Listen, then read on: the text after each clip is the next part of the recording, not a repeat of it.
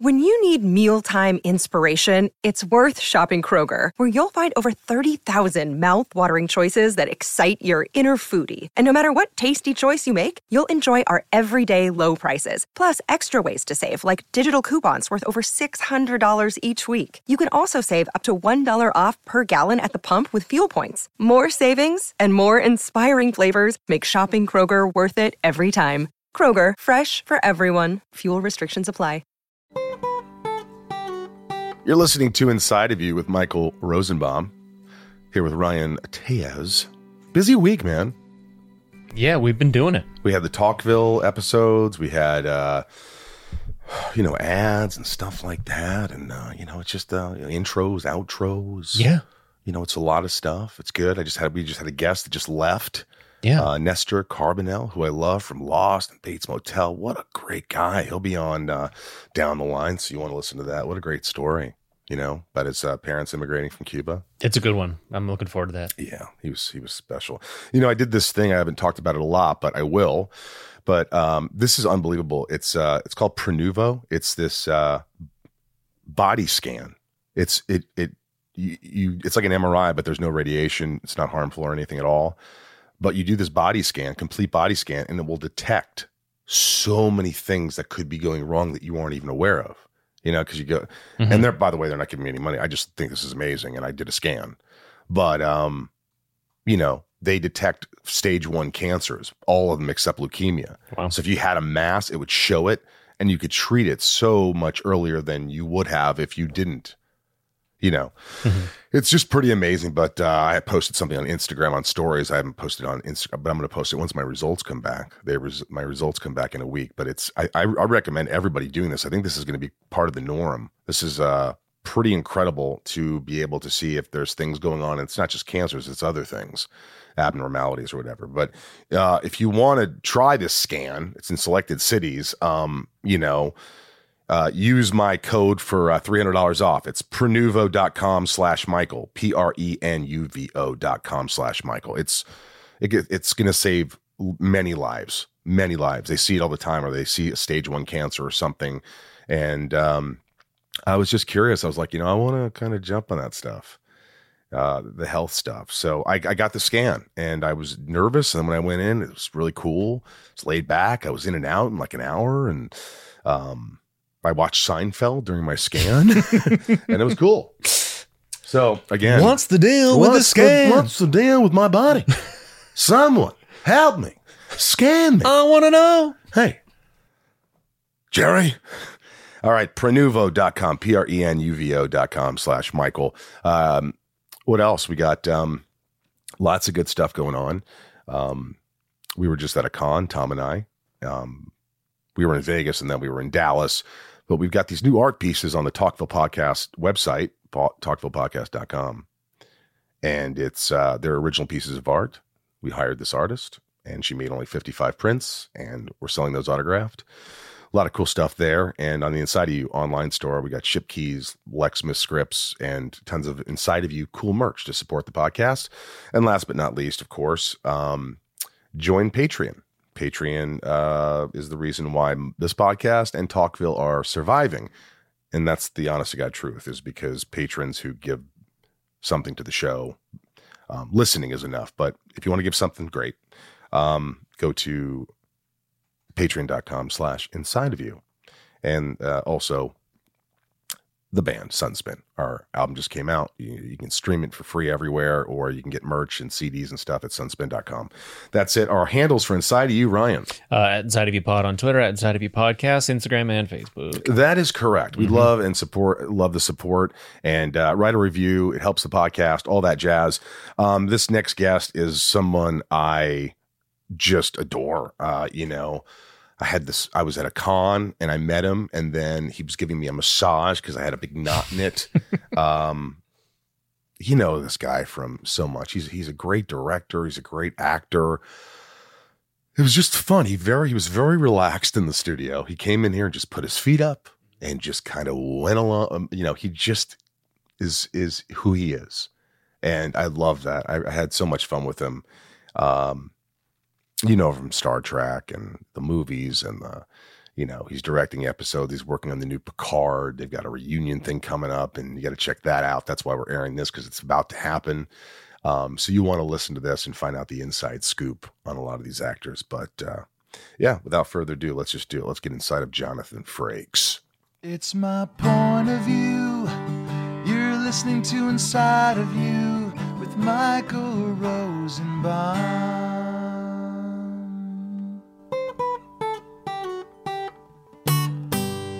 Inside of You with Michael Rosenbaum was not recorded in front of a live studio audience. Gotta take my shoes off? Yeah, you can take your ah. shoes off. What about my pants? You know, Ke- well, you know, I don't mind. But you know what's funny is Kevin Nealon once he just lied down, and it was like you know Yeah. he just put his hands behind his back. Do you listen to Smartless? Um, I've listened to an episode or two. It's great. They just did Dana Carvey yesterday, and I, I walked the dog listening to it, and I, I was roaring in the street. People looked at me like I was insane. Really, Carvey is he was on fire. He did all of his people. all of his impressions. He did Church Lady to George Bush, and then he did him, himself interviewing different characters that he done. It was really brilliant. Do you know what's funny is when I was a kid, my parents, I was they always made me babysit my brother. I never I never went to a high school dance. I never I never left the house. They just kept me trapped in the house. That's house. why you got me here. Yeah, I would look You're, around you're you. comfortable like this. look away. Um, and I remember I would watch SNL, and I had nothing better to do, so I'd memorize all the sketches and the voices, and Oh they'd come God. home, and I'd go, Which era is this? Uh, this is the '80s. Is so it was like that- um, it was the same that- thing. So it was like, "Hello again, it's the church lady, and Yeah. this is church chat." Well, and That's did the Kevin Nealon era too. No, Kevin Nealon era. So that's what I really grew up with, and then into the Sandler phase, obviously. But um, yeah, I, I but I always would do impressions and stuff just to get attention and get people to go, oh, you know, and that's that's kind of like you like attention, don't you? I'm a, a, a bit of attention whore. Yeah, I mean, I never got attention as a kid. Now you hear that a lot, and sometimes you know people need attention. Do you feel like you got a lot of I attention had growing plenty up? of attention growing up. Yeah, You did, yeah. Your a lot of actors didn't though.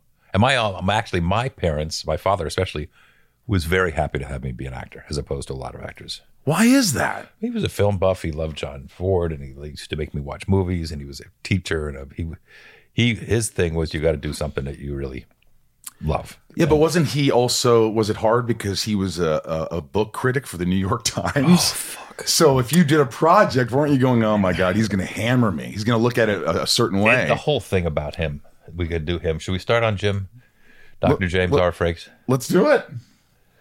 I tell a great story, I think, about when he died uh, years ago, and I inherited his uh, the books that he had taught out, his teaching editions of all his books. He taught Hemingway, Faulkner, Joyce, Henry James, you know, the contemporary guys and all that shit. And he was, um, so he was very loved teacher and uh, would go back and reread his novels before he taught them. So he, one time in high school, after having read uh, um, something, I said, I'm ready to read Ulysses, Joyce's Ulysses. Portrait of an Artist as a Young Man, which you have to read when you're in high school. Right. So he said, uh, Jonathan, you're really not ready for Ulysses. You can't handle Ulysses. I said, okay, Dad, fine. So he's dead. I'm now probably 60. I'm my little library in Maine, which looks like this room, and I pull up, and I'm getting very sentimental because I got a chair that was his chair that when he was given this special chair, and it's got it says Lehigh University on the back, and I'm sitting in Dad's chair, and I take you- the uh, dog-eared Ulysses out of the thing, and I said, oh, I thought this will be a great moment. I'll have a moment with my dead dad. And I open Ulysses. I do about two paragraphs, and I'm fucking lost completely out of my realm. And I said, "Yep, you're right. I can't handle Ulysses. I'm 62 years old. I put the fucking book back and haven't taken it down since. So you never read Ulysses? I still, I'm not ready. I can't handle Ulysses. Obviously, my dad was right. You can't handle Ulysses I- either. I can't you handle ever the read truth. Ulysses? What? You, you never read Ulysses? Have you? No, no, Yeah, no. I'm not going to lie to you. I read some Nietzsche and I was lost, but I know. uh, just Nietzsche, even cool. Nietzsche's even easier to I- understand. yeah, probably. I don't know. I Is that uh, Harrison Ford next to you? That is Harrison Ford. That's uh, Raiders of the Lost Ark. You ever see that movie? I watched uh, the Raiders. I was just I just finished a, a I just finished a Hallmark Christmas movie. Really? There's some tea there. You didn't know that, did you? No, I didn't. See? I, but I hear a lot of people are doing those now. I notice a lot of actors, you know, they get paid well, I guess, and they. It's it's a great gig, and Picardo was on it. Picardo had a day on it, so I had, a nice evening with him. But I I got home because we were on two to two because the uh, Biltmore Hotel, the, it was a Vanderbilt Biltmore Hotel. The stories at Christmas, a Biltmore Christmas, but they stayed open during the day, so we worked from two to two. So you get back to the hotel, and on the movie channel was that movie, Raiders of the Lost Ark. Raiders, Jurassic Park, the original Jurassic Park. So about three o'clock in the morning, while you're winding down, there was something to watch. What were you? First of all, ha- a Hallmark movie. Is it just something that you can easily just walk through? You kind of No, learn. well, I still worry about, or more than ever, worry about holding the lines. And I- I, and I- I of was, course. I was playing the um, sort of the caretaker or the caretaker of the uh, Biltmore estate. So I was doing the tour. So I had fucking pages of chatter about who this is, who this mythical character is, and it's it throws back to a 1940s movie that was shot at the hotel. And so, so I had a lot of setting up pages of Why do you accept something like that? Do you stress with it? money? well, Well- why would you? Right, but but let me ask you. I mean, do you when you read something, you're like hoping? Do you now hope? I don't have a lot. Hope I don't have a lot of. Oh lines. yeah, I hope his faces only. you know? because it's probably. I mean, when you look at all these, pa- like how how long does it take you to learn maybe a couple pages of dialogue? I can. It takes me ages. My wife, as you know, I'm married to Genie Francis, and I just sent her off to work, and she literally, um, she's doing eight shows in five days this week, and she does 30 pages of dialogue a night some nights, and she will look at them for. She's been doing it for 45 years. She'll look at the dialogue, and if she has a lot of dialogue, maybe 40 minutes. What? Wait a minute, and then she gives me, and she says, "Okay, let me see if I have that," and she gives me the script, and she fucking kills it day after day after day after day after day. How intimidating is that? Well, it's again, it's because she's so good at it that only, you know, expands my paranoia about it. But she also has a muscle that very few people have. She's been Yeah. doing it since she was thirteen or. That's a 14 years rarity. A lot How of about you? Are you good with lines? You know, I think I was better when I was younger, but Yeah. like now, it, it de- definitely scares me. If someone says, "Hey, they want you for this," it, you're going to shoot Monday, and it's a Friday, and You got to it's see like, it. You got to make sure you read it. I didn't read the. "Oh yeah, I I, got." I, I got just took the job. and then where you once you accepted it, you're like, "Oh fuck." Well, I knew the director. I worked with John Putch, who was the director. He used to actually was on Star Trek. And Putch said, "Do you want to come do this job? I don't know what you make, but you make some money. Picardo's going to be in it. We'll fly you to North Carolina if you. We'll do try to knock all your stuff off in a week." So why wouldn't I say yes?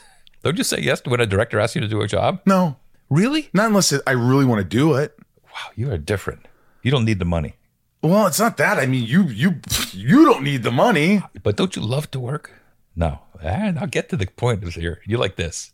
Um, you, you you can fulfill. You have enough hobbies that you don't have to be working. Yeah, it's all- weird too because uh, I talk about this ad nauseum, but like I Does look, he talk about this ad nauseum? Pretty much. Yeah, I I I love acting. I I I did it in high school. I did it through college. I did theater. I did off Broadway stuff like you did, and you know I had that bug. But I think part of me, I'll just be honest, was like, I want to be on TV. I want to be in the movies. I want to be seen. I want to be.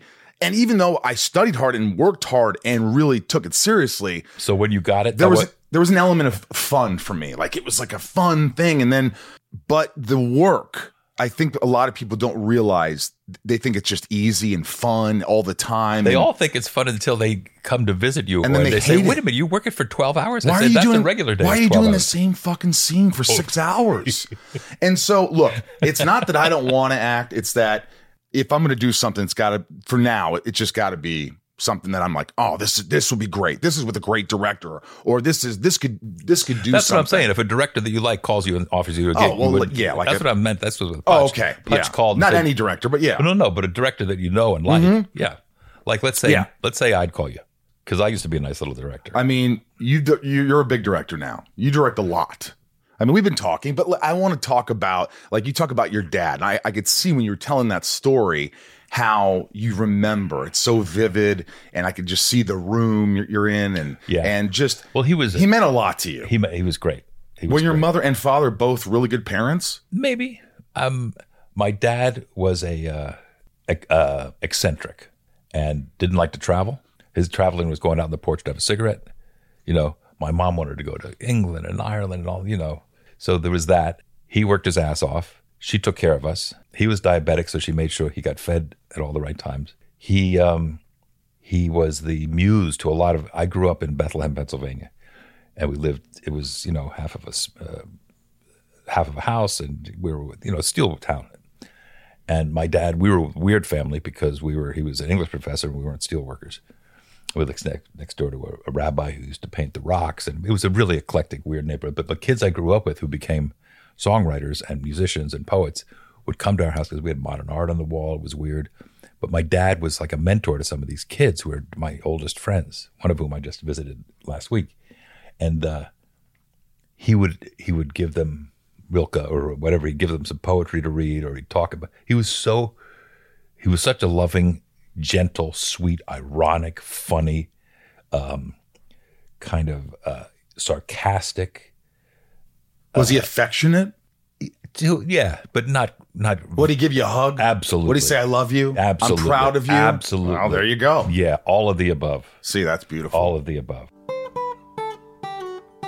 This show is sponsored by BetterHelp. I don't know how many times I have to talk about this, but it's so important. If you're sitting there right now and you're stressed or you're anxious or you have a lot on your mind and you just bottle it up and you don't know what to do, it's going to come out and it's not going to come out in great ways all the time.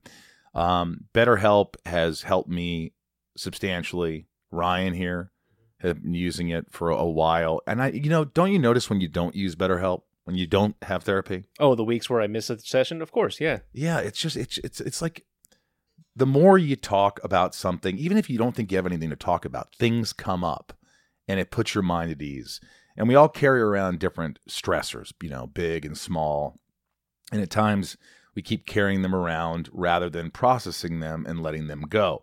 When we keep them bottled up, it can start to affect us negatively. Therapy is a safe space to get things off your chest and to figure out how to work through whatever's weighing you down.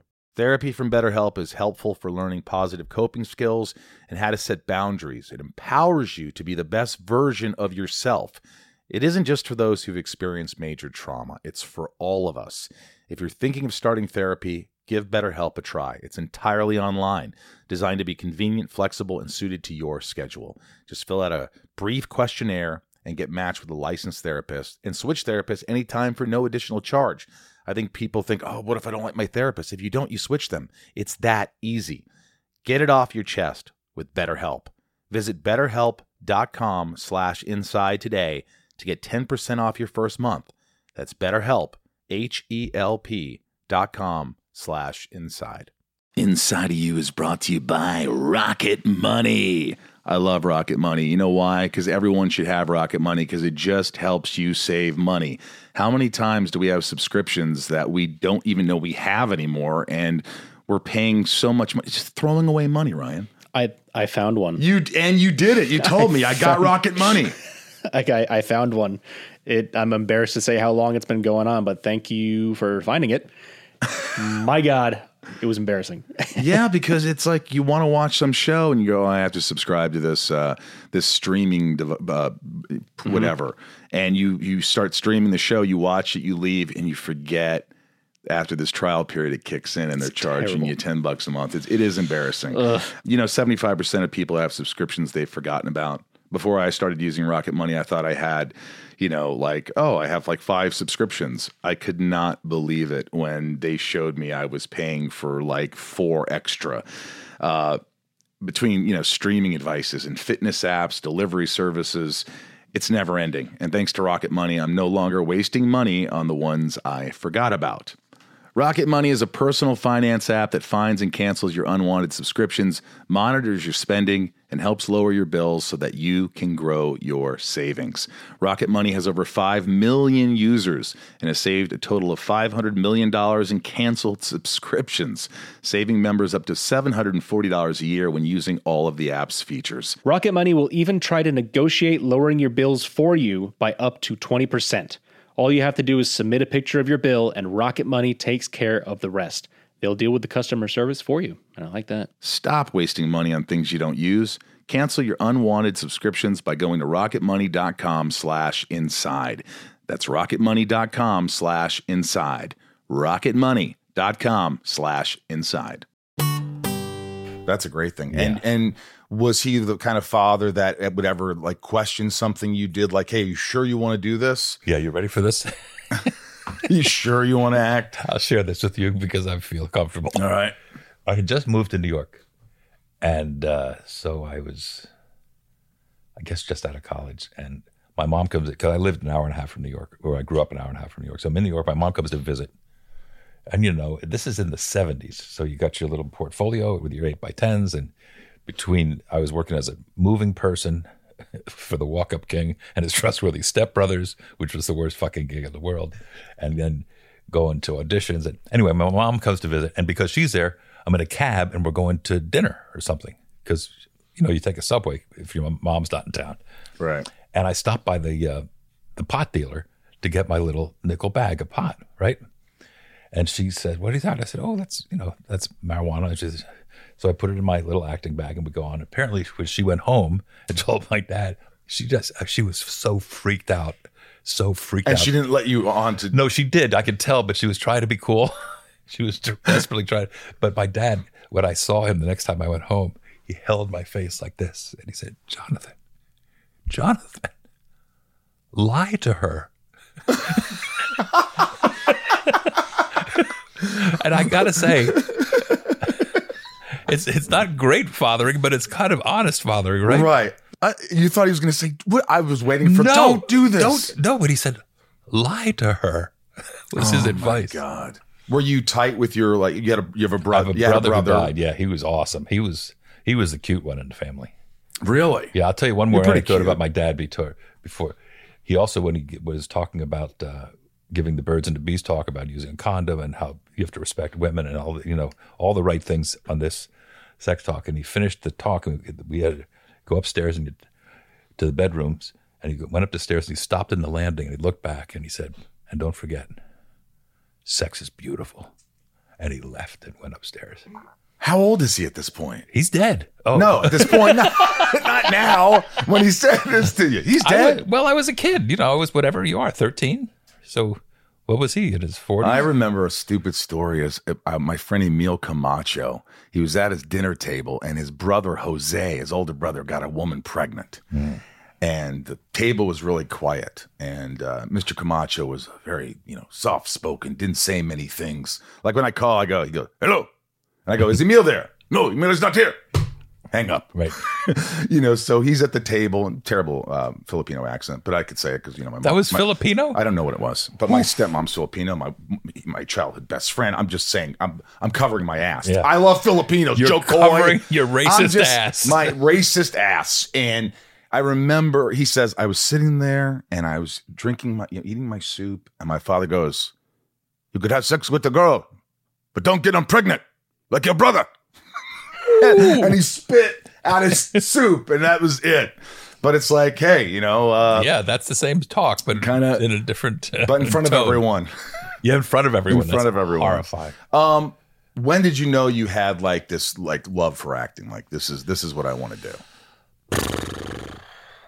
It changed. I, I, I did like you did. I direct. I acted in high school. I acted in, in uh, junior high school. I was always. Were you popular? I was sort of popular because I was in so many things. I was in the band and I was in the glee club. I was in the drama club. and I No in- sports? I was on the track team. I was really bad on the basketball team. I was so bad in the basketball team, I didn't even start. And then I was sort of moved out by high school. So I was, I did track and cross country, which were not really sports in high school, as Right. you probably know. Yeah. Well, right. I was in the it. band. I was in the marching right. band. You're in the band. You played trombone Played trombone. from the get go. Trombone was the instrument you chose. You know, well, here's how I chose. I was in fourth grade at Jefferson Elementary School in Bethlehem, PA, and in the public school at this time. Again, this is now the '60s. The school district or the school gets a certain allotment of instruments, and fourth grade's where the music starts. So, I think there was one trombone, two trumpets, two clarinet, you know, whatever the fuck it was, and they said, "Frakes, stand up." Okay, you got the longest arms. You get the trombone, you get that, and you get the flute, and you get the clay. So that's that just like that. bam, trombone. And you loved it. I did love it. Well, it was an absurd, you know, I like the absurd. It's really an absurd instrument. It is. That's a, it's a cool instrument. And I didn't even know this. You would know this. He was on the album, Phish's album, Hoist. It all happened across the street.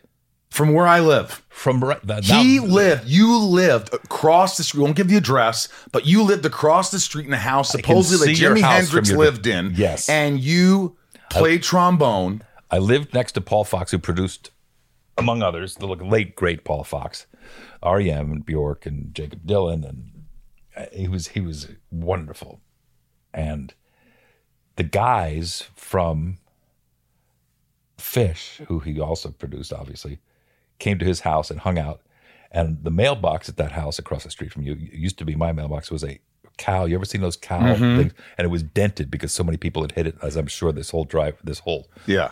It happens. It happens a it. lot.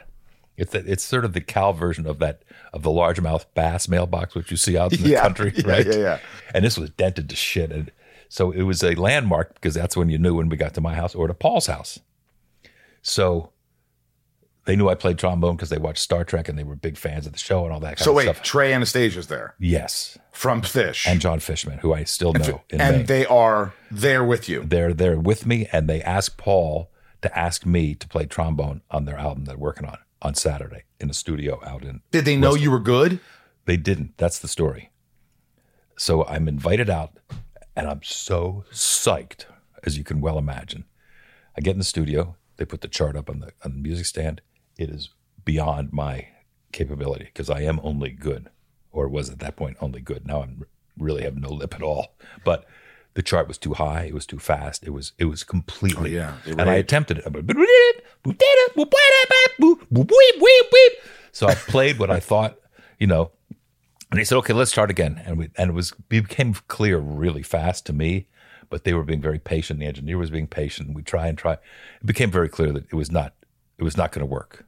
But so they ended up hiring the trombone player from Tower of Power, who was a monster. And but the but the outtakes of my attempts to play the charts on whatever song it was I was meant to play on were saved and became this 29 second cut on Hoist called Riker's Mailbox is the name of the song. Obviously, It fell Riker. He played Riker on Next Generation. boom. Come on. And it was my mailbox, it was my outtakes, and it's and and Paul, God bless him, gave me a gold record. I got a gold I got a hoist gold record on my wall, framed. God, I used to. I was. I was listening. Were you a Phish guy? I was Phish in college. Yeah. Before any of my friends.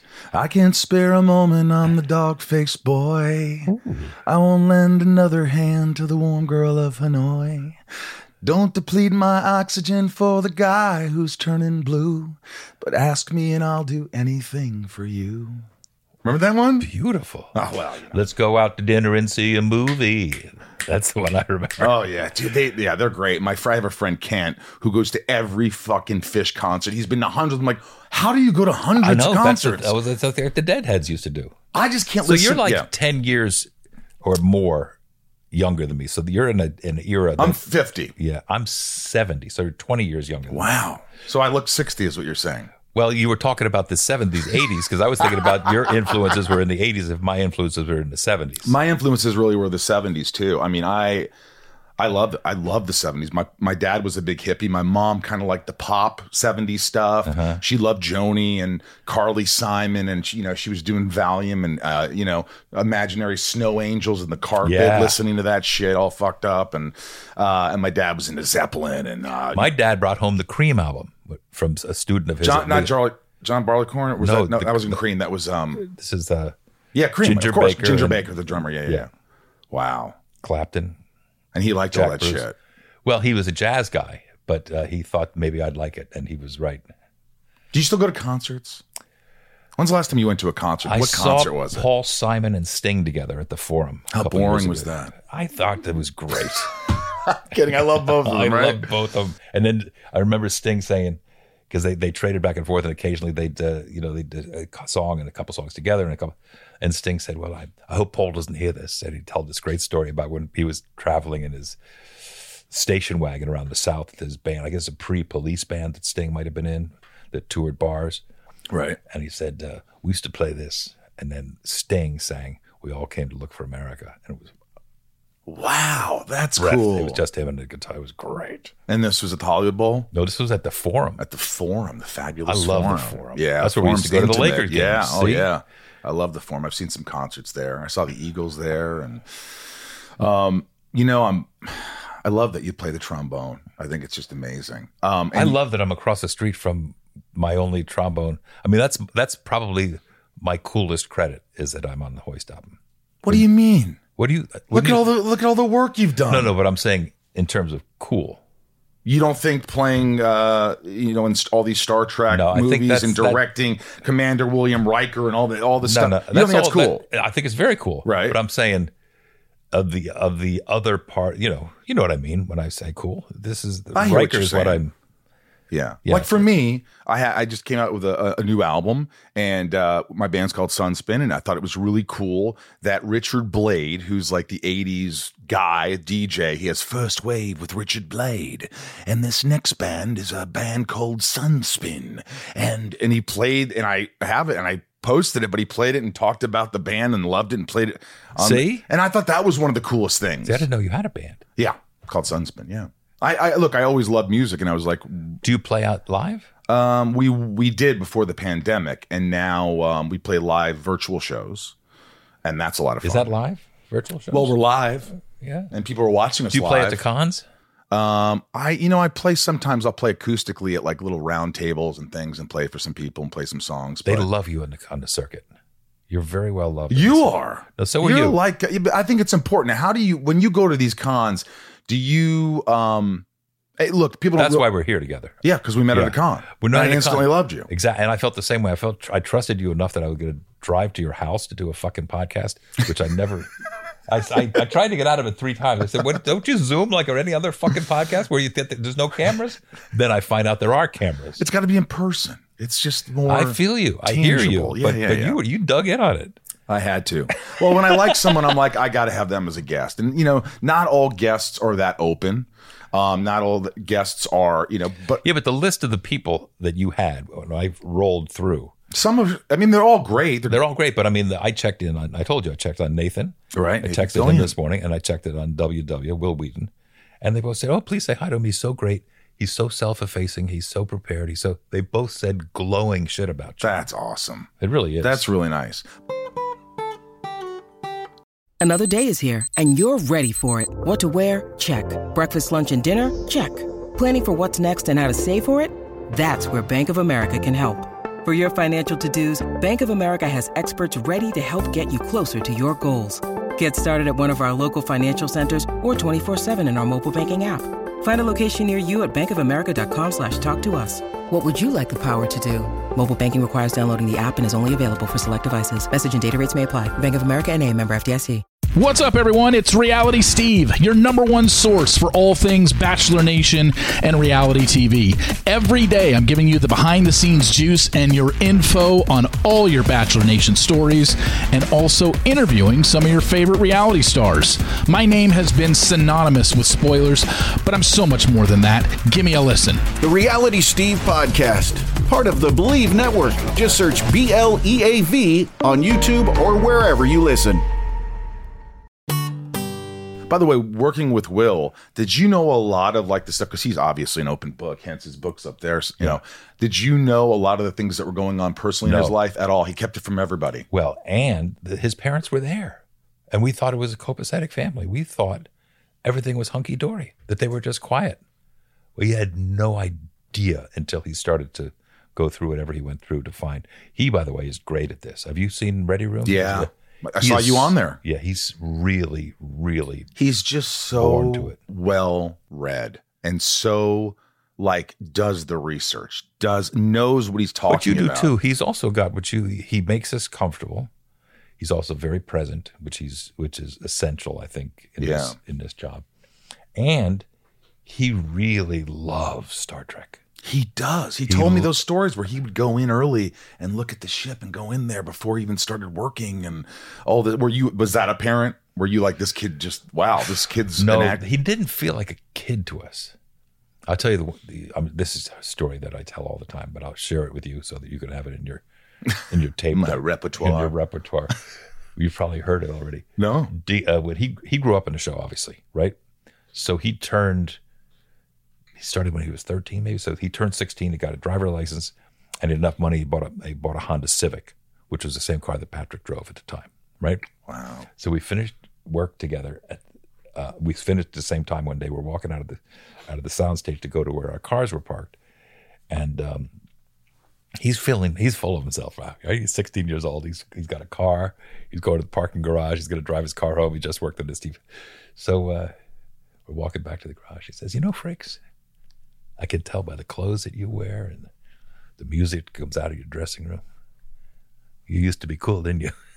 Oh my God. You never heard that story No. before? That's one of my big convention stories. He said that. Oh, and I quote him and I bust his balls for it every time. what did you say at the time? Did you laugh? Of course I laughed. I It's thought you were like, fuck you, kid. I- exactly. I think I, I laughed with a fuck you kid.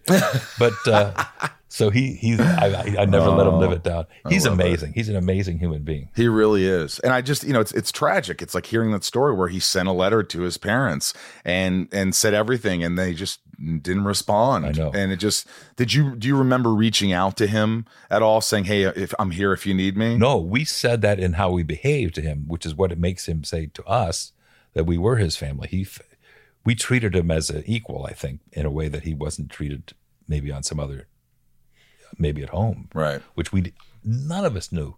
And I always think of myself as a pretty good observer of Yeah. human behavior. We were all in the dark about it. We've and we've talked about it privately behind his back. I said, Did you fucking know? I didn't fucking know. I had no idea. But he is so eloquent about the relationship, how important that his relationship is with us and we with him. Yeah. He brings when we're together in that rare time we get to do a panel with everybody. He brings a level of sincerity to the panel and inform. He's so informed that doesn't allow us to get sarcastic or um, what's the word I'm looking for? You, Um you, you, you, you've done this before. surface. Yeah, Very surface Yeah, and he doesn't not- allow, he doesn't allow any of us to go into that pat kind of answer world because he's sincere and he and he wants and he listens and he, he's a very special man. That's amazing. You know, um, I've heard a lot of stories. My friend Troy lives in um, up in Vancouver, and I was asking him some questions about what he knows about you. And he goes, "I just know that I've heard that the cast has always really gotten along. That they all, for the most part, really like each other. Is that is that honestly true? Absolutely true. It is true, Yeah, and I, we've both been on shows where that's not the case. right? I mean, and still get along. We're Yeah. about to do all all this promo. Picard, right? Picard season three is You're about all drop. coming back. The originals. Yes, it's it's it's a. st- I, I giddy about it.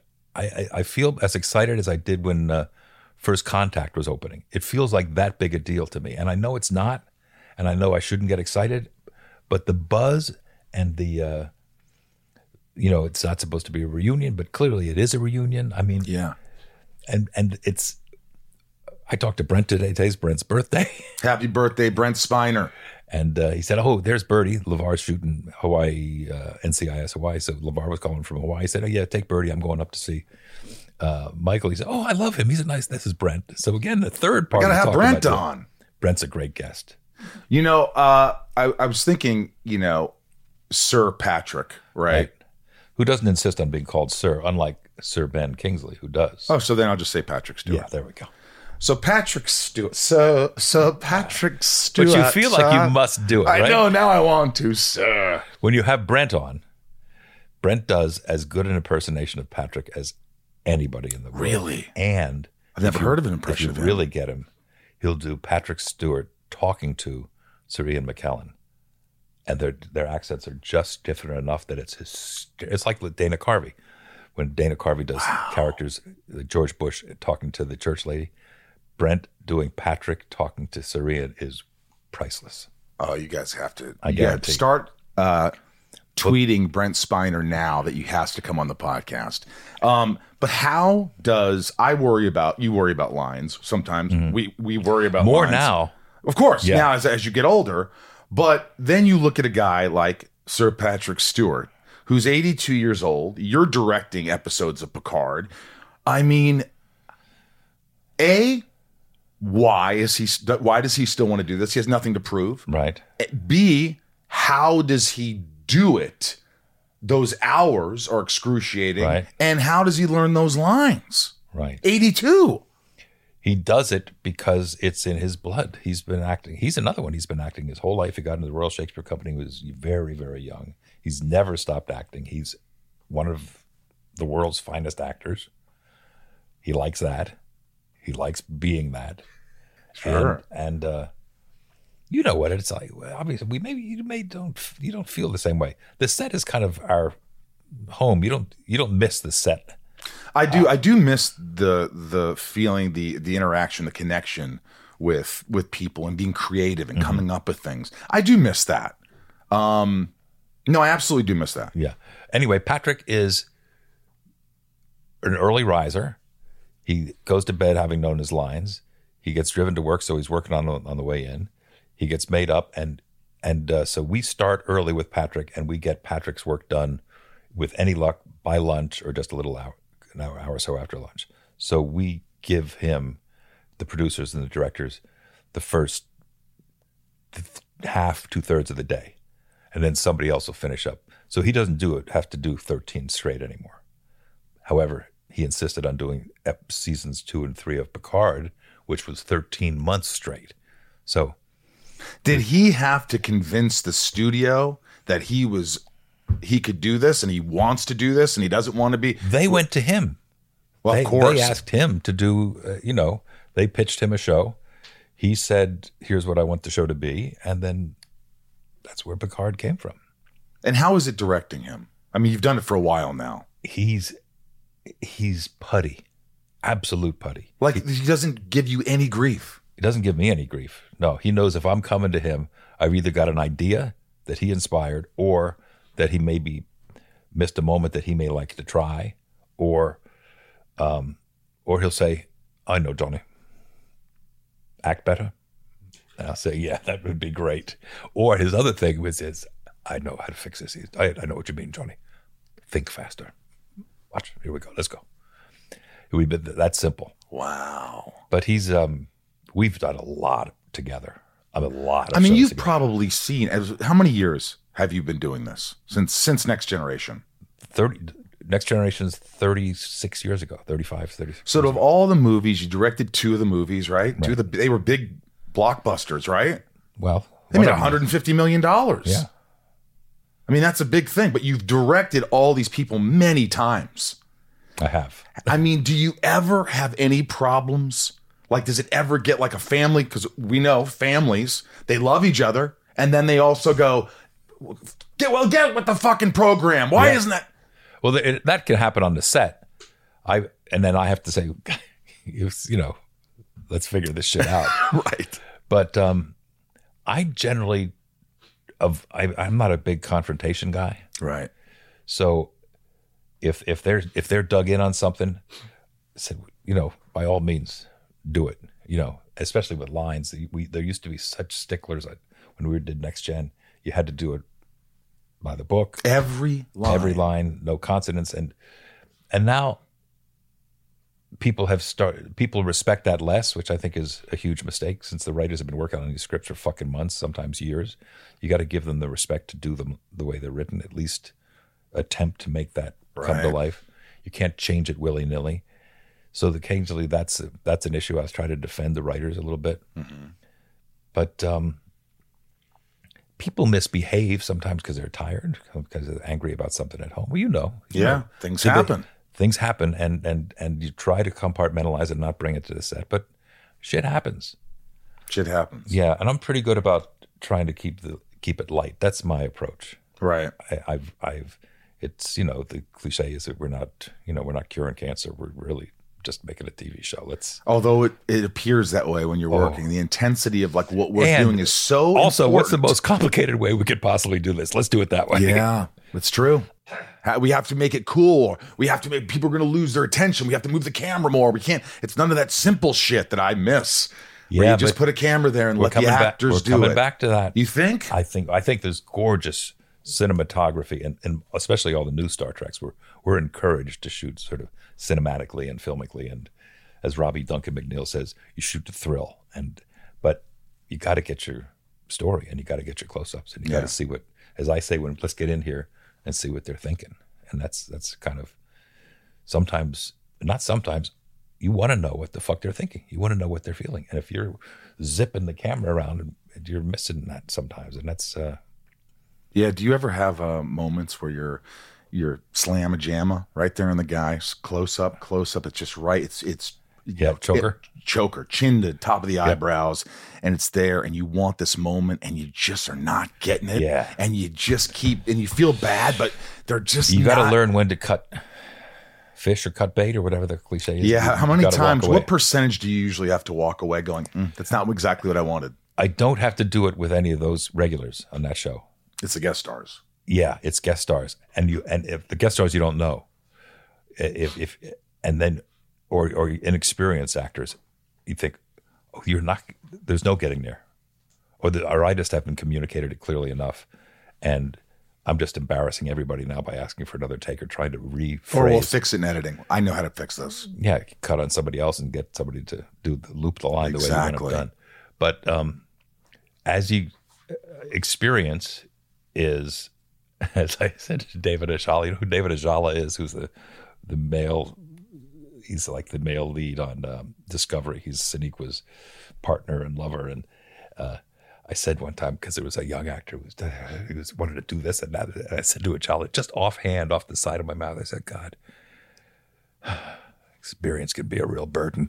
So I, he, and he loves that quote. He brings it up every time I see him. Experience is a burden. It's a real a burden. burden. Do you feel like when you direct, do you let- let's say you jump into a show that's already three seasons in, two seasons in, five. You don't have to watch every episode of what the fuck's going No, on. but you got to get somebody to tell you which ones you you should watch.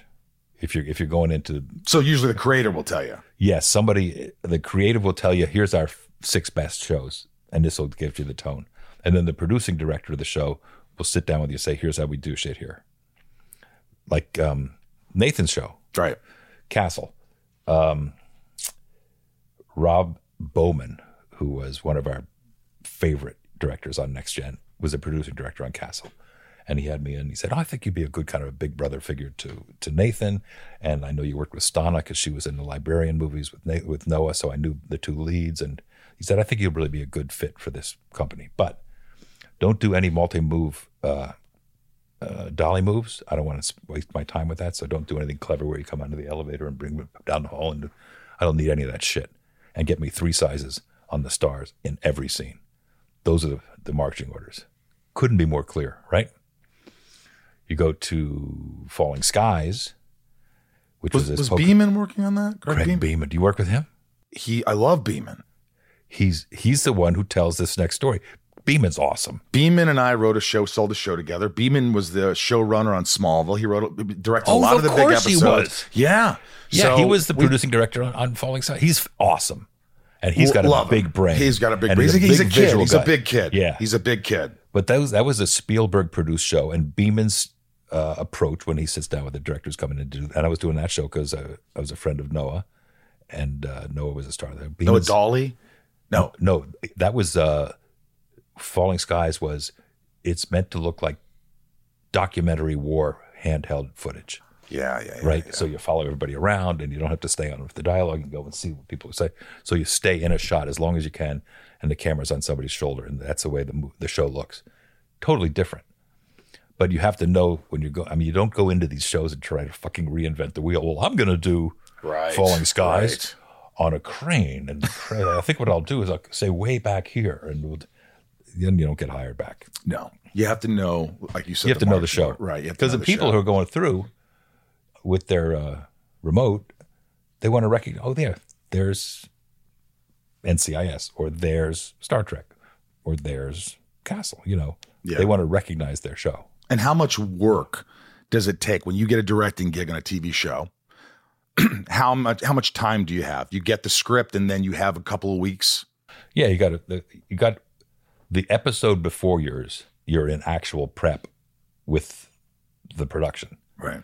But hopefully you get a script before that so you can start to break down the beats. I break a script down as I did as an actor. You break the script down with the beats, Mm-hmm. where you know each beat has its own intention Yeah. and all that shit. So I, I still break down a script that way as as a director, so that I don't miss a beat when I'm trying to get shots and all that business or tell, talk to the actors. Right. So hopefully you have a script, but you know on television you often start an episode and the script isn't completely done. I mean, it changes constantly. it changes constantly, but you know, sometimes you have the act you're shooting, and I mean, it's illegal now.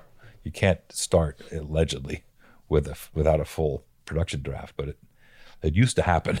Really, they just Yeah. keep writing it as it went along. Wasn't that the way on Smallville? That, I mean, sometimes, but they usually had the scripts. The When you scripts were pretty, they were pretty solid, but they would change a little bit. Yeah. but you never started an episode with um, Act One and Act Three and, and an outline for the other. No, I don't remember doing that. That would have been that would have drove everyone crazy. Exactly, and that happens, or it, it used happened. to it happened. Yeah, it used to happen.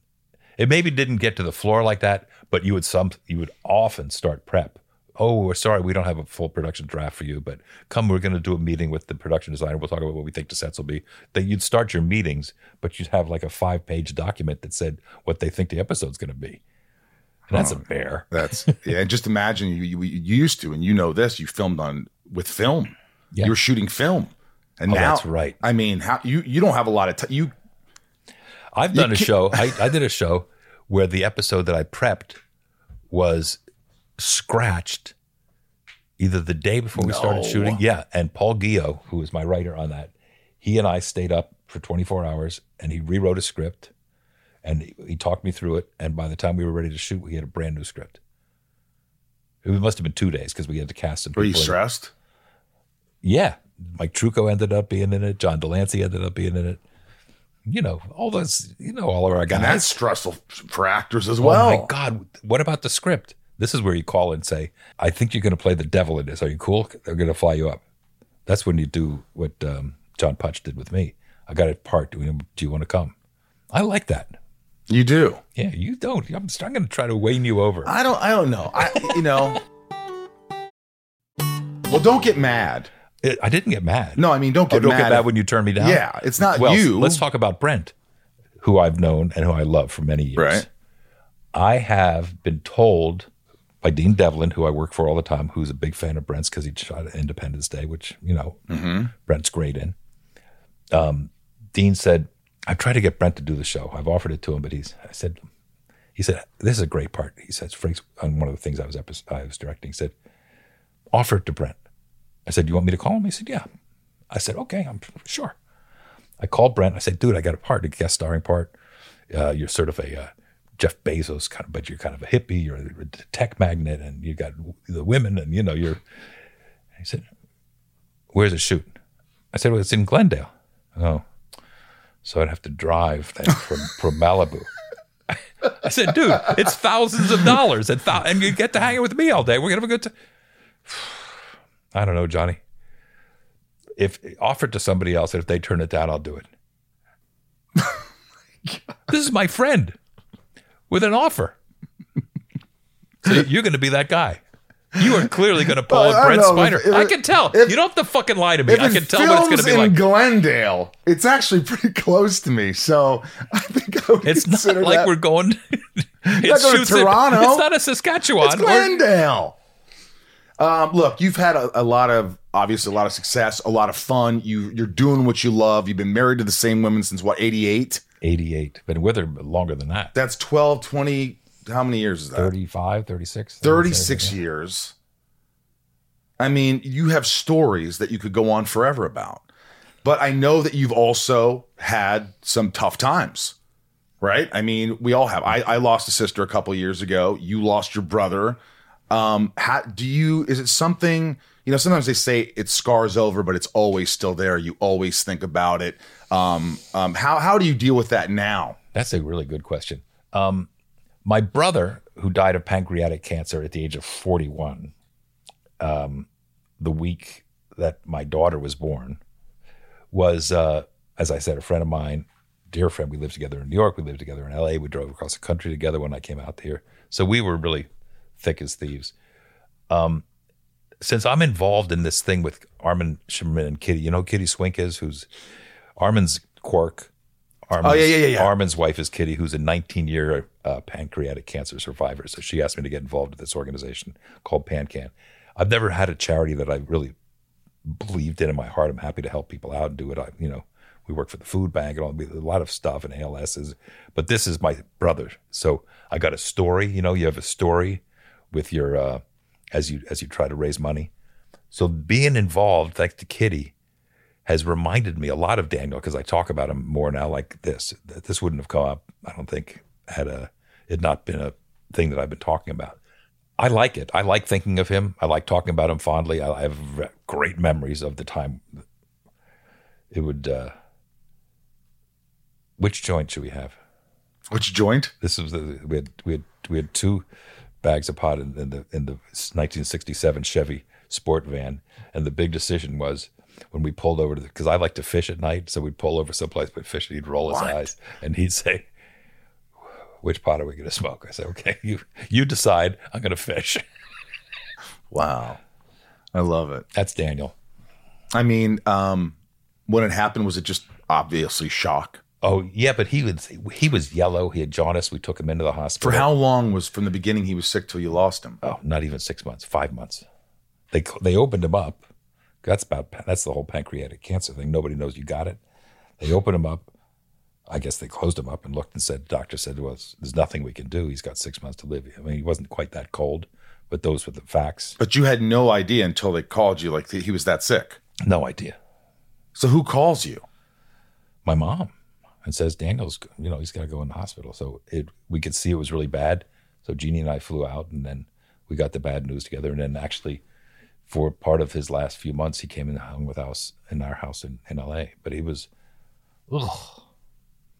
And he had a daughter that he didn't want to see because he was embarrassed that he was sick, and also he had been divorced from the same woman twice, and he's. It was a very complicated. Oh my gosh! How did you lose your sister?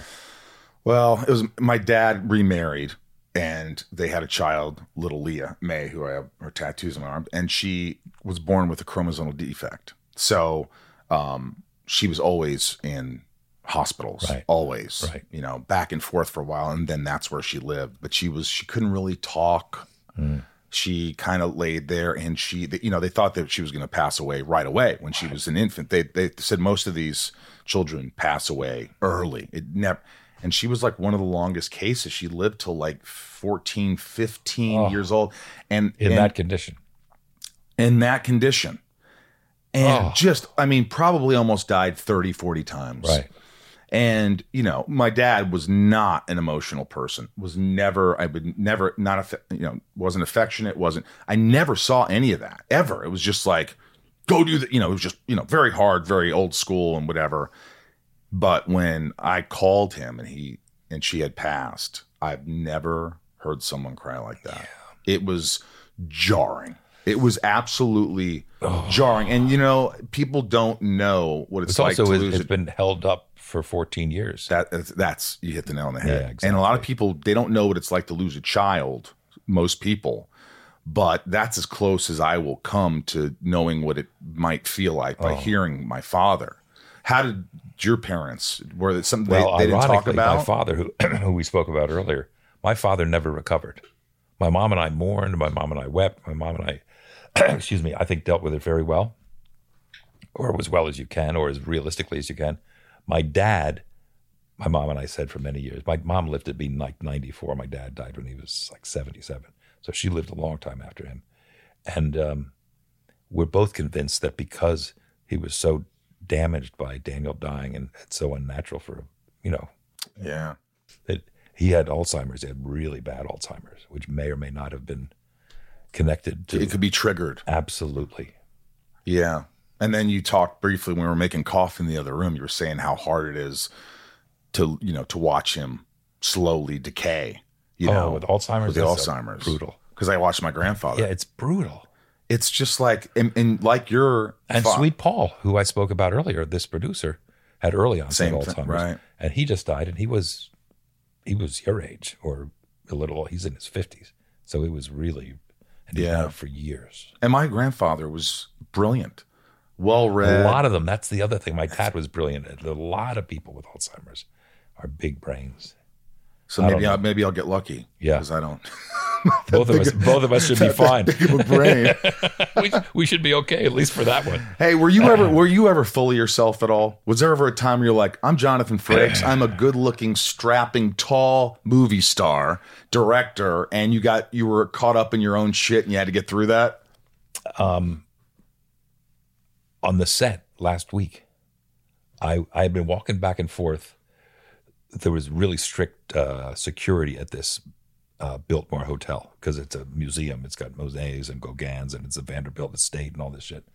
but when I was called to the set, we, we, we go up a ramp and I had my little acting bag with me and I had my suit on. And for days, I'd just been walking back and forth into this hotel past this security guard. So one day, he says, I got to look in that bag. And I thought he was fucking with me. So I said, Oh, drop the bag. And he did not find me funny at all. And I was with this PA who who I'd been entertaining by being an asshole. I'm like you, you know. I like to entertain. And, Oh, yeah. you know. Oh, here comes Gotta get a laugh. Exactly. Gotta get a laugh. Gotta get a laugh. This guy wasn't having that. So he said, Who's your boss? So, asshole move number two, I said, Well, I guess you are. Sit down on that bench. So it was clear. It was so clear that my shit was not funny and this guy was dead serious and he wanted to look in my bag. And uh, so I opened my bag and he looked. I said, What are you looking for? He said, Well, we're looking for guns on the way in and people steal stuff on the way out and I felt my mom and dad and, and my guilt of being a, a uh, whatever you just asked about and, and a, a privileged. Right, right, right. It all came storming down on me, and I looked at him in this, this security guard in the eye. I said, "I really didn't mean to be that rude. I am really, really sorry." And I was, I was so complicit, and it was so, uh, you know, because I I'm sure you've gotten in trouble this way. Sometimes you just Oh, think you're funny and you're just not fucking funny, and people think you're just an asshole. yeah. This was that moment, and the girl who was the PA was there laughing because she thought I was doing my shtick that I was or part of whatever my shtick is, and this guy was he was offended. I had uh, insulted him. I you know I was undermining his job, and I in the moment I turned and I and I looked for him for days afterwards, and that same thing to attest to apologize again and again Wow. because it was I was so fucking guilty of being an arrogant asshole. So yes, the answer is yes, and I've I've done it on and off my whole life. I think it's inherent. I don't think it's really an asshole. I think it's one of these things where we sometimes, maybe inadvertently, subconsciously, go like, ah, you know, I, you've done this for so long, the swagger, and I'm an actor, and I'm funny, and I make people happy, and I'm just like a good guy, and I and I'm just gonna, my shit don't stink, and here we go, and uh, hey, and most of the time it's funny and it's good, and you're being nice to people, and sometimes it's belittling, or it could come off you couldn't be more right. and it's inadvertent. I mean, you'd hope it would be. You have exa- yeah, I feel it from you. It's exactly because we don't mean harm, No. and and we roll. That's how we roll. I And- hate when so it's like that one person in the room. They always say if hundred people are laughing at you, ninety nine people are laughing, and the one person in the back thinks you're an asshole. You focus on that I person. know it's like bad reviews. Yeah, It's bad reviews. It's, it's uh, I I we have empathy. Um, this is called shit talking with Jonathan Frakes. These are my top tier patrons. They get to ask questions. They're mm-hmm. amazing. They support the podcast. Go to patreon.com slash inside of you. I love you guys. Nancy D. Well, we love seeing you in front of the camera. You've gained quite a glowing reputation as a director. What was the most challenging aspect of first going behind the monitors? Ooh. Trying to make the schedule with the amount of screwing around that the cast on Next Gen, including me, is famous for. Laughing between takes, taking the piss out of each other constantly because, you know, the Star Trek was serious and Star Trek was generally very. So when, when we were, when we cut, there was wrestling, there was singing, there was all kinds of shit. Patrick and Worf, uh, Dorn used to wrestle.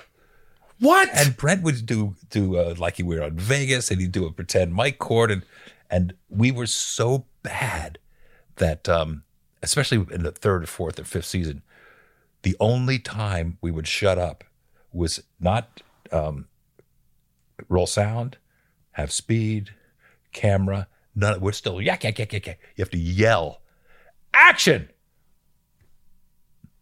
Number one, we we went right up until the end of action, and Oh my it drove God. fucking directors crazy. And then when I was directing, I thought, I get it. And also, it, early on, you have to prove yourself. Yeah, yeah, got you were trying to prove yeah, yourself but I, I was very lucky though. I had I had a data show, so I had Brent Spiner was the he was the lead for the week, and he's very reliable.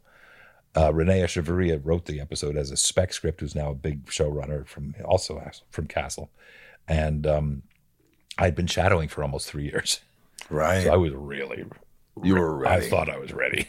Uh, Dave P., how do you feel about the way Star Trek has gone with its latest shows? I th- you mean the uh, the next next generation or the the new shows? guess- well, I guess Discovery, Picard, Discovery, Picard, right. I think they're uh, individually exactly what uh, Roddenberry would be thrilled to see, and uh, they have they're all they both have all three of them have separate tones. What's really captured the audience, I think, is this uh, Strange New Worlds, which is with Anson Mount and Ethan. He's a good buddy of mine. We did a little indie together, and uh, Yeah. he did an episode of Smallville. And Yeah, he's great and we- did a whole season on Discovery. Right. He was so so that was sort of the pilot was that season for so those two shows are very important to me. And Picard is, as you probably know, season three, we're all back together. So I have I have a very affectionate and appreciative and blessed feeling for all of the new. When do you when do you shoot that? When you're all together? That's done. That's done. That- That's airs. That's air. It airs wins. February 16, we dropped the first episode. We're doing a premiere at Mann's Chinese. Can I mean, come? Yes, you can come. Where do you want to be? What do you mean? you where want to do I go to the be? premiere? I mean, it- I could put you on the list. put me on the list. If I'm in town, I, I will go.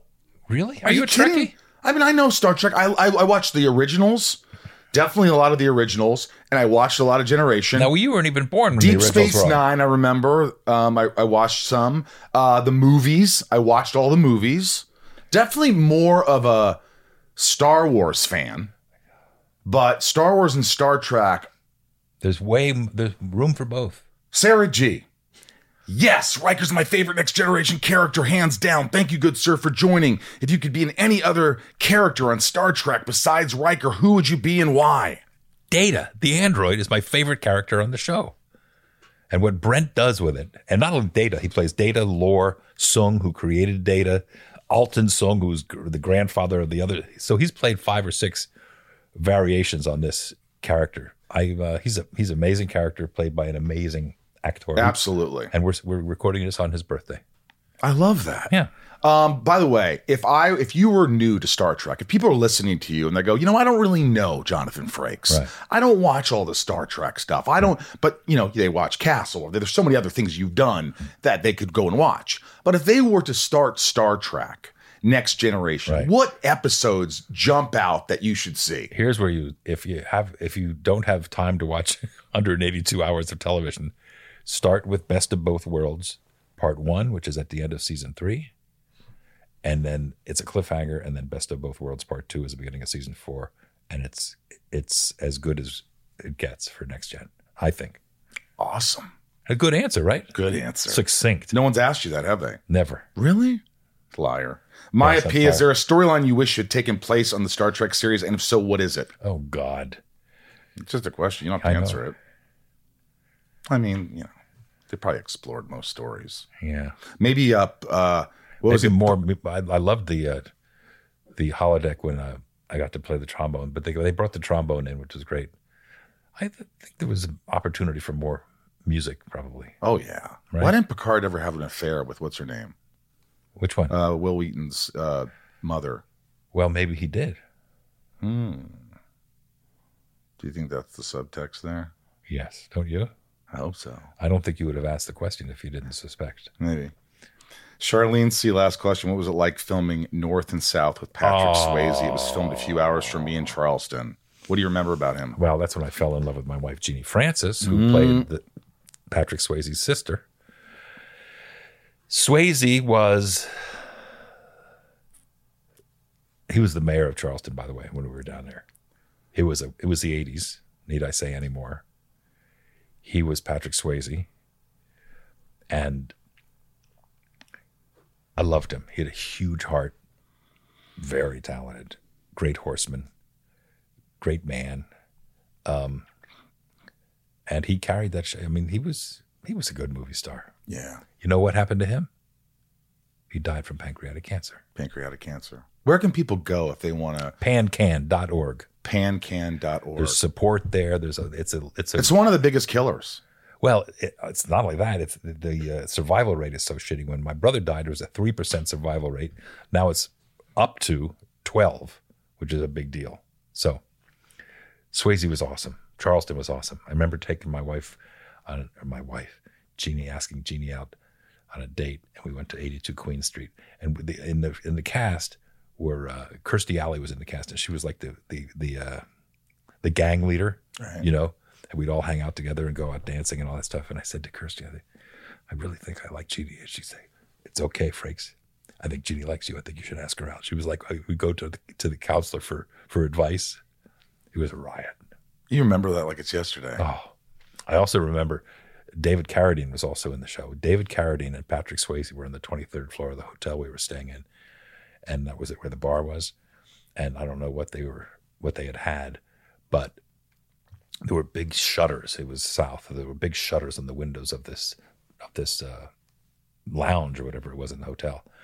And Swayze said, "I can fly." And, and, and Carradine said, "Fuck you! I can fly." So they both ran towards the windows, and we had to tackle them both. Oh my god! You know what? I True have story. A, I have an animator sometimes that will animate clips of this podcast, and I think that right That's the there, one. I might have Swayze and Carradine coming at you telling this story. I can fly. Fuck you! I can fly. This is amazing. Will you come back? I will come back. This has been a joy. I I, I could talk to you forever. It's so easy. Thank Yeah, you for coming to the easy. house. Thank you very much. Thank you. Guys, thanks for listening. I appreciate you. Uh, we're going to give a shout out to our top tier patrons now. Those are the folks who give back to the show in more ways than one. They keep the show going. Patreon.com slash inside of you. Uh, please help the show if you can. And if not, just listen to it and subscribe and tell everybody about it. Um, if you missed the intro, you might want to listen to some a lot, a lot of good information there. I don't need to repeat it, do I, Ryan? Unless you want to. I mean, if people liked it, uh, you know, People like hearing you talk. You, you, you could read the phone book and people. I don't think that's cool true. that. I think people get annoyed. You want to try? Um, let's see. uh, all I d- mentioned was that uh, the Inside You online store has great merch like Lexima scripts and a bunch of stuff. Go to sunspin.com for band merch. Our album just came out, streaming everywhere. Um, Patreon.com slash inside of you to be a patron and um, Talkville podcast. Um, you know, check it out. You know, we're doing that. On, it airs Wednesday. We air Tuesday. We're the little episode, little uh, podcast that could and uh, we couldn't do without you. Write a review. I hope you liked today's episode. Let's give let's give the shout outs. These are the top tiers, folks. We're gonna do it. Um, all right, you throw out a dialect. I'll see if I can do it. It might be bad. Dialect. Uh, It might be bad. s- Southern. Nancy D, Leah S, Sarah V, Little Lisa, Yukiko, Jill E, Brian H, Nico P, Robert B, English. British. Jason W, Sophie M, Kristen K, Raj C, Joshua D, Jennifer N, Stacy L, Jamal F. Well, go New Zealand because we're, we're heading that direction. aren't we? Mm, can we go Australian Uh, maybe? sure. Jennifer Lopez.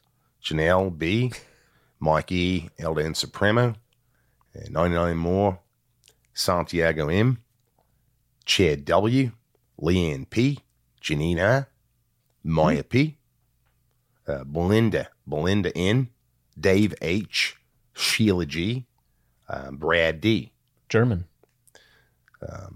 Ray H. Let's see, let me sprechen Sie etwas Deutsch, können Sie lesen und schreiben. Uh, Tabitha T. Tom N. Liliana A. Talia M. Betsy D. Chad B. Da- Dan N. Angel M. Rhiannon C. Uh, Minnesota. Corey K. I have no idea. Dave Nixon, Michelle A. Jeremy C. Brandy Brandy D. I don't I don't know. Boston. Becky have it. Yeah, Camille S. Snit, Snetic, Joey M. No, New York. It's like it's like Boston, Pocket Car, Eugene and Leah. I, I can't do it. Sorry. Did they do New York then? New York, Eugene and Leah, Corey, Heather L, uh, Jake B. What is it? Angela F, Mel S, Orlando C, Caroline R, Christine S, Eric H, Shana Emma R, Andrew M, Zatoichi, 77, Andreas N. Swedish. Oh, yeah. Oracle, Karina N. I don't do it Swedish. I'm from Sweden, Amanda R. I- Irish. Jen B, Kevin E, Stephanie K, Jarell, Billy S, Jem and J, Leanne and J, Luna R, Cindy E, Mike F, Scottish, Stone H, Brian L, Katie B. Aaron R, Kendall L, House J, Meredith I, Charlene C. I don't know. We'll have Connor listen back for I- I- I verification. don't know. Well, he's Irish. All right, for the Irish for the part. Irish part. But uh, guys, I can't uh, say thanks enough for uh, tuning in. I love you. Keep listening. Um, you know, we keep doing it. We'll just keep doing it as long as you love, keep doing it and you keep supporting me. So I thank you. It was great to see all all the patrons in Dallas. I hope to see you guys in Atlanta. We'll be there March fourth and fifth. We're doing a Smallville Nights, me and Welling on Saturday night. It's Creation Entertainment in Atlanta. So hopefully we'll see you there. All right. Uh, from myself, Michael Rosenbaum in the Hollywood Hills of California. Uh, I'm Ryan Tays. I'm here too. Can you use you know you used to do that Ryan Tay. Ryan Tays. No, you used to go on Tays. The way you said. Oh, uh, from the Hollywood Hills of California. I'm Brian Taylor. I'm Brian Tails here, the Hollywood Hills of California. We love you guys. Thanks for listening. I appreciate you. Dental Town. All right. Be good to yourself.